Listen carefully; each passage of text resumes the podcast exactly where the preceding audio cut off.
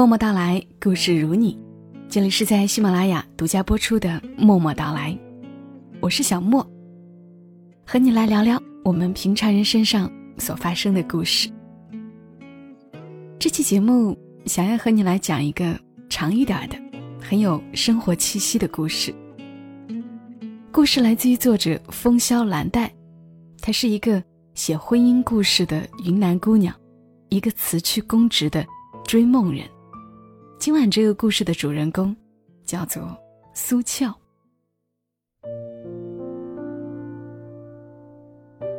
那天傍晚，苏俏没有回家。她没有告诉老公曾放，前男友陈月明约她吃饭。想想那时候他们挺好的，陈月明一下班就骑着小单车过来接她。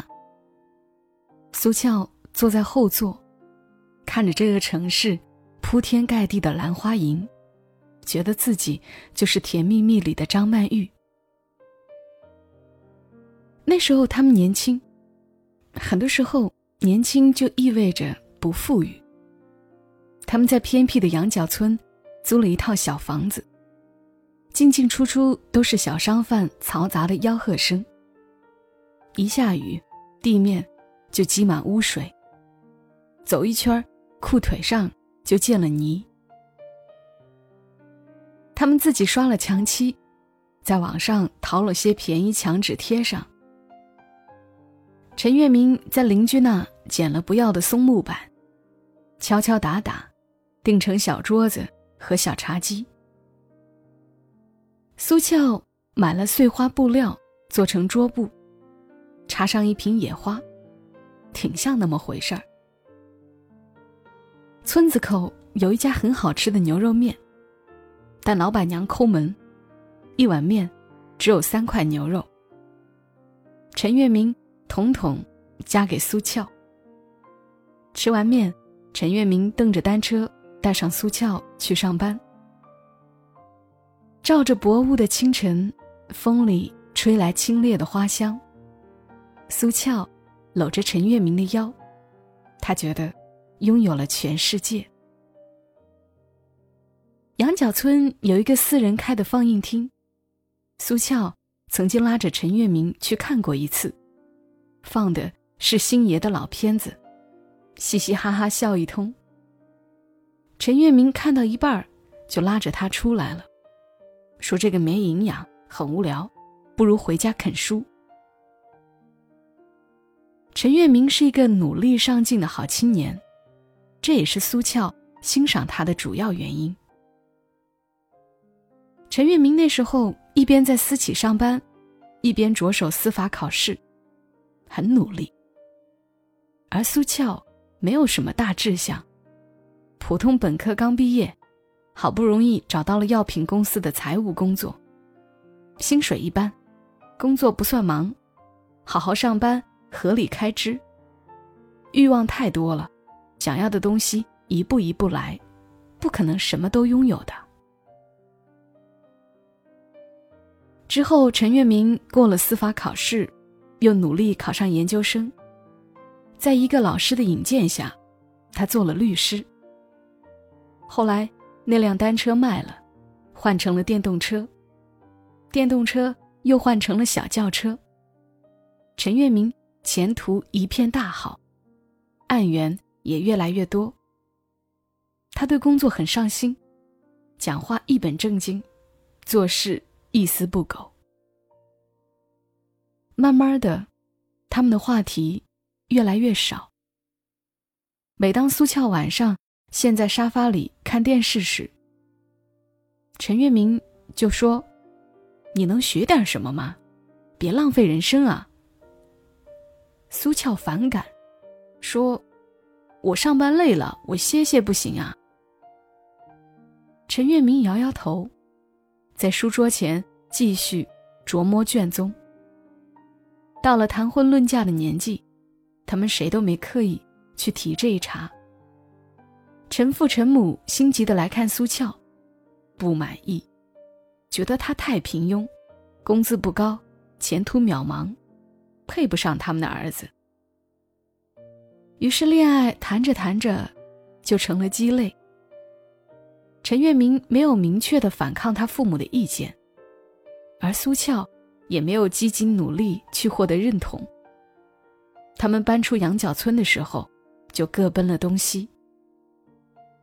那天，他们最后吃了一次羊角面，滋味儿已截然不同。陈月明习惯性的想把牛肉夹给他，筷子举起来，又放下了。苏俏赌着气：“你家看不上我，我还看不上你家呢。”他噙着眼泪吃完面，拖着行李，叫了出租车。陈月明在后面说再见，有事儿来找我。他关上车门，没有回头。陈月明的话还是充满了优越感。凭啥我就有事要来找你啊？苏俏的泪流了满脸，想想算了吧，不是一路人，进不了一家门。后来苏俏遇到了曾放，一个出租车司机，耿直憨厚，特能侃。苏俏有一次去旅行回来，曾放接的她，送他回家途中，苏俏感冒。晕了车，吐了一路。曾放没怪他，下车帮他买药、买水、递毛巾。曾放给人的感觉很温暖，像一道家常菜。看着没有多起眼，但吃着挺香。他们有很多共同话题，也喜欢看没有深度但聒噪轻松的电影。有好几次约会时。突然遇到老客户打电话叫车，他们一边去接人，一边谈恋爱，叽里呱啦的话总是说不完。曾放休息时最喜欢带苏俏去野外烧烤，青山绿水间支上烤架，他用调料腌制好所有的肉类，苏俏切好蔬菜，红红绿绿的烤起来，炭火上飘出香味儿，他们嘻嘻哈哈的吃完。躺在树荫下看天，日子便悠然而过。曾放和苏俏一样，没有什么大志向，工作赚钱生活，俗世烟火里平凡度日，这样也没什么不好。咱们就做个庸俗的两口子，好好过过小日子。曾放说这话的时候。正踏着拖鞋和苏俏散步。苏俏打趣儿：“谁和你是两口子？”曾放笑着把他扛在肩膀上，苏俏求饶，说是是是，他才放下他。后来他们结了婚，供起了一套小房子，儿子凡凡出生了，曾放的妈来帮他们带孩子。苏俏上班下班，成天忙忙碌碌。有时候周末起床，一上午还在蓬头垢面的打理孩子。时光飞逝，终于熬到了孩子上幼儿园，他们的感情也慢慢在婚姻里趋于了平淡。那天婆媳俩有了点矛盾，婆婆埋怨苏俏忘了出煤气费，苏俏埋怨婆婆。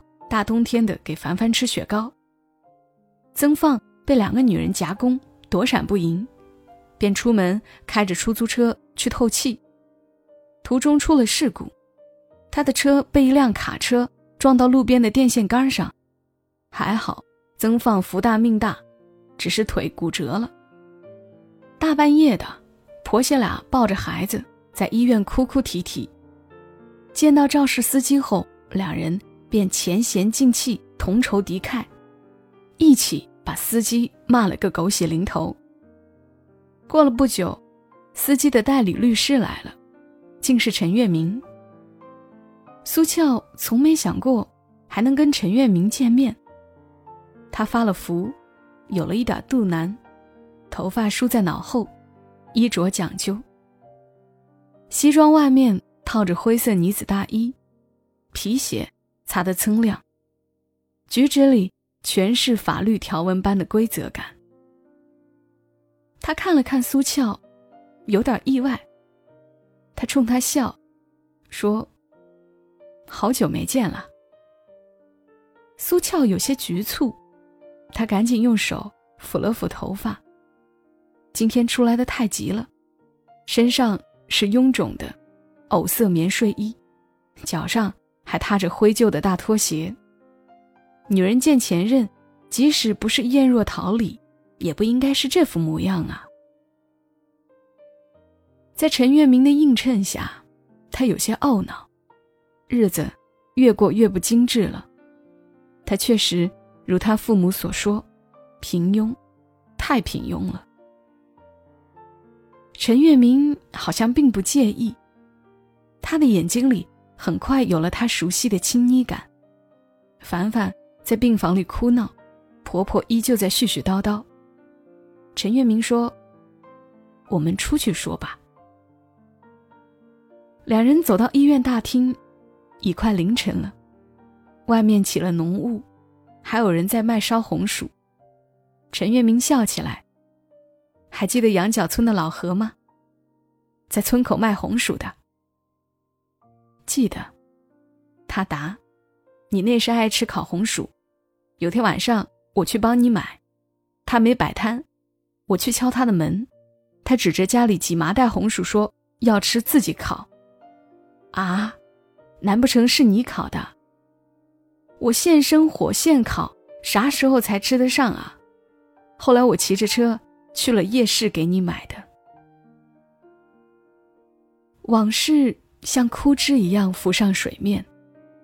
苏俏当时并不知晓这些，暖乎乎的吃着他买来的红薯，看着阑珊夜色，憧憬的是恒久的未来。可看看如今，陈年旧事已是惘然。他在大厅的椅子上坐下来，提醒陈月明进入正题：“我老公这事儿怎么办？”陈月明拉拉衣角，正色道：“按程序走就行了。我看你老公并无大碍，伤筋动骨，主要得休养，医疗费、误工费、营养费。”都不会少。伤情鉴定及后续治疗均按标准赔付，你放心，俏俏。陈月明还是喊他俏俏，老旧的称呼，穿透了往事。苏俏别过脸，说：“赔偿条件你弄好，给我们看看再说吧。”她站起身回了病房，婆婆见她来了。说：“害我儿子这样，赔少了我不干，咱不能吃亏。”苏俏累极也困极，说：“好好好。”看了看床上睡着的曾放，心疼了疼。曾放出院的时候，陈月明和司机一起来了，司机拎着补品，陪着笑脸，把他们送回家安顿好，又留了些钱。说：“先调养着。”苏俏倒了两杯茶给他们喝。水很烫，沉默显得有些尴尬。他没跟曾放说陈月明是旧时，没有必要再给生活添乱了。婆婆黑着脸看律师和司机，用冷漠和怨恨来表达对儿子的疼惜。后来陈月明说。如果不接受赔偿条件，你们可以请律师起诉，但上了法庭也是一样的，甚至会赔得更少些。我是按最高赔付条件给你们算的。其实大家的时间都宝贵，你们好好想想吧。曾放憨实，自认倒霉，也不想浪费时间。但婆婆不允许，她用眼光制止了她。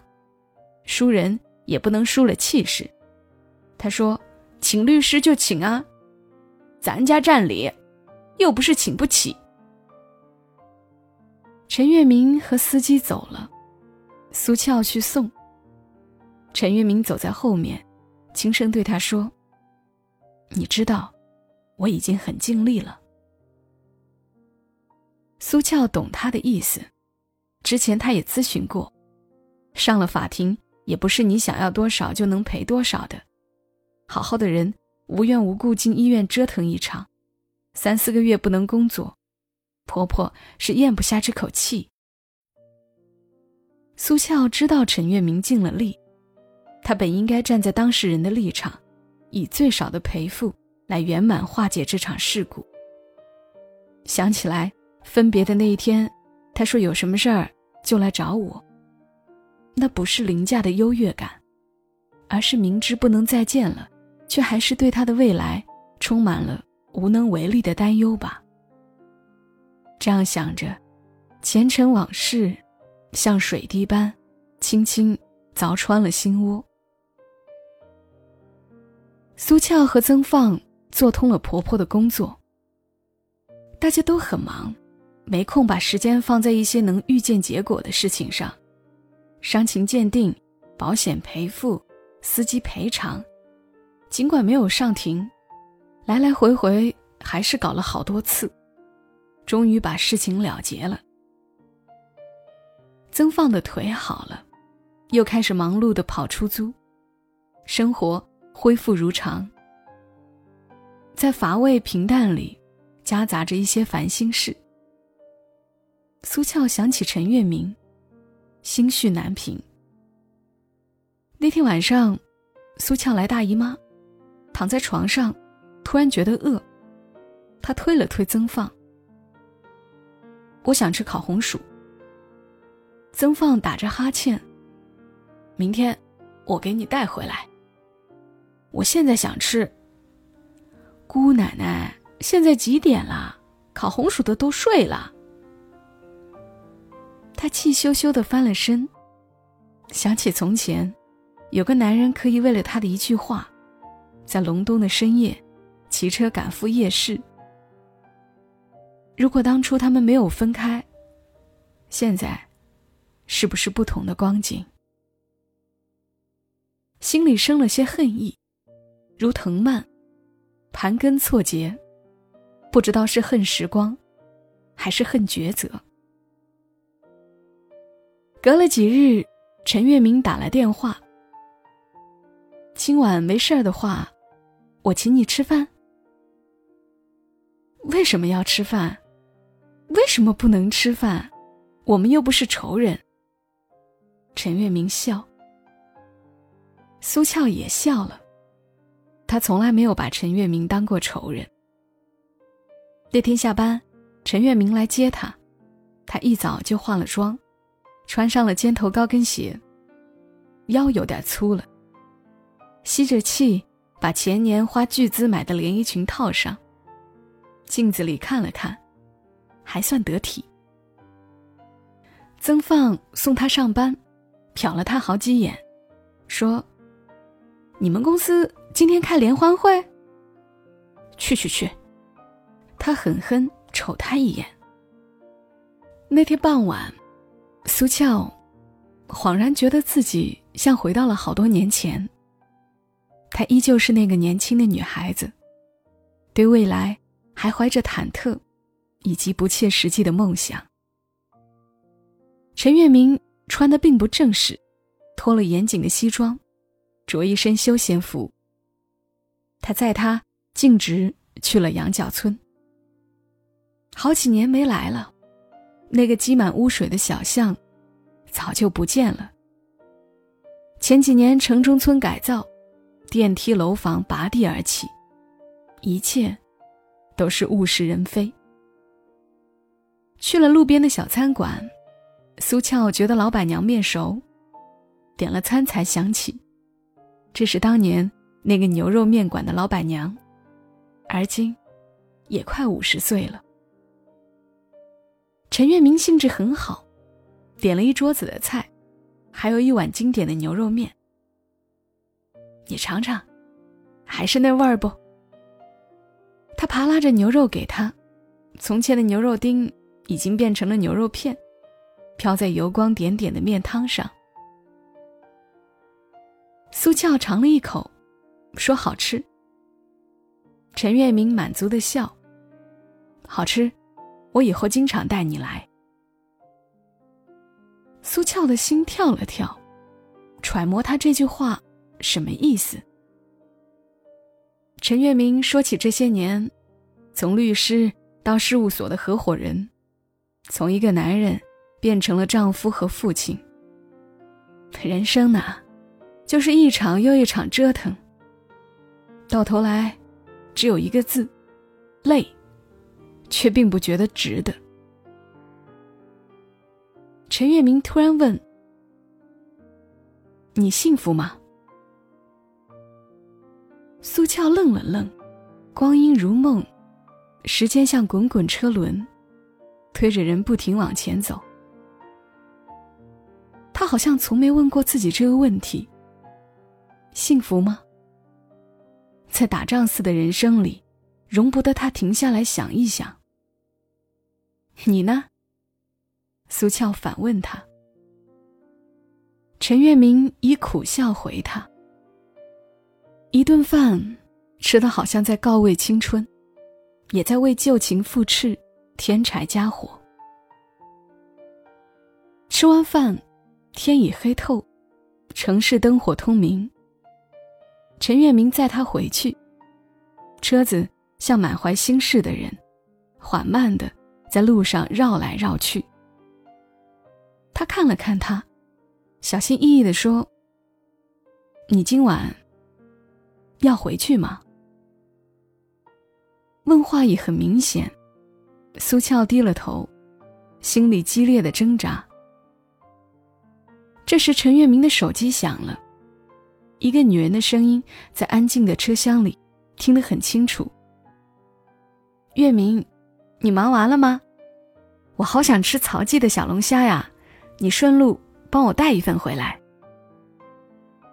陈月明说：“我还在跟客户谈事情，别吃了，那家的虾子是死的，吃不得。你没看新闻啊？”那边闷闷不乐的挂了。陈月明放下电话，有一瞬间的尴尬。苏俏瞟了瞟他，看着窗外浓稠的夜色，突然觉得自己很可笑。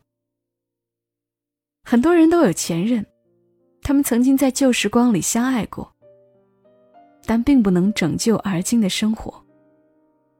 如果他们还在一起，此时的他与他的太太。又有什么不同？其实苏俏并不想改变什么，只是和这个世界的大多数人一样，对生活产生了一些厌倦与疲乏。人生中没得到的东西不一定就比得到的好。人们常常缅怀，也常常后悔。可真要重新选择，依旧还是当年的决定吧。再鲜活激烈的感情，也会在经年累月之后，变得平淡与缄默。他站在自己选择的婚姻里，应该笃信，幸福不会在别处。在街口下了车，苏俏与陈月明告别，淡淡的说：“以后会很忙，没有时间再出来了。”陈月明。哦，了一声。苏俏又说了句：“曹记的虾就在前面，挺新鲜的，给他带一份吧。”陈月明的眼皮跳了跳，说：“再见。”这一次，是真的再见了，不是无需再见。车子飞驰而去。苏俏走到小区门口，看到从对面走回来的曾放，怀里严实的捂着一个牛皮纸袋。他突然觉得心里踏实，迎上他问：“藏什么宝贝呢？前几日你不是说想吃？我想着你今天联欢会表演完，肯定会饿。”接过暖烘烘的烤红薯，他突然有点想哭。开口，却是幸福的嗔怪：“你才饿，你们全家都饿。”是啊，我们全家你最饿。曾放笑，揽过他的肩膀朝家里走。曾放的腿并没有彻底好全，走起路来还有点别扭。他鼻子发酸，扪心自问。他责怪他对他的耐心与关怀不够，可自己又比他好多少呢？婚姻的路走得久了，看到的总是对方的不好。于是，苏俏问曾放：“如果给你重新选择的机会？”你会选你以前的女朋友吗？曾放哈哈大笑，人生不可重来，哪有这么多如果？过好当下才是正理。伤筋动骨几个月，我们好久没有出去玩了。周末咱们全家去松山水库烧烤，怎么样？苏俏说：“好啊。”握紧他的手，路灯下，两个人的影子合在一起。像鼓胀又滑稽的帆船。今天陈月明问他那个关于幸福的问题，现在他可以笃定的回答他了。人生不可重来，时光日复一日，幸福藏匿在琐碎的生活中。他差一点就错过了。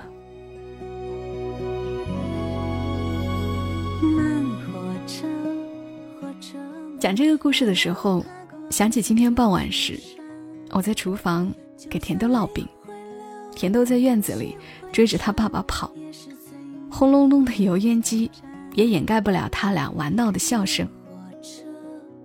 当时心里想，这就是幸福了吧？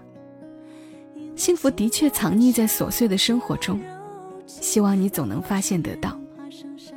好了，这期节目。就陪伴你们到这儿，祝你夜好眠。小莫在深圳，跟你说晚安。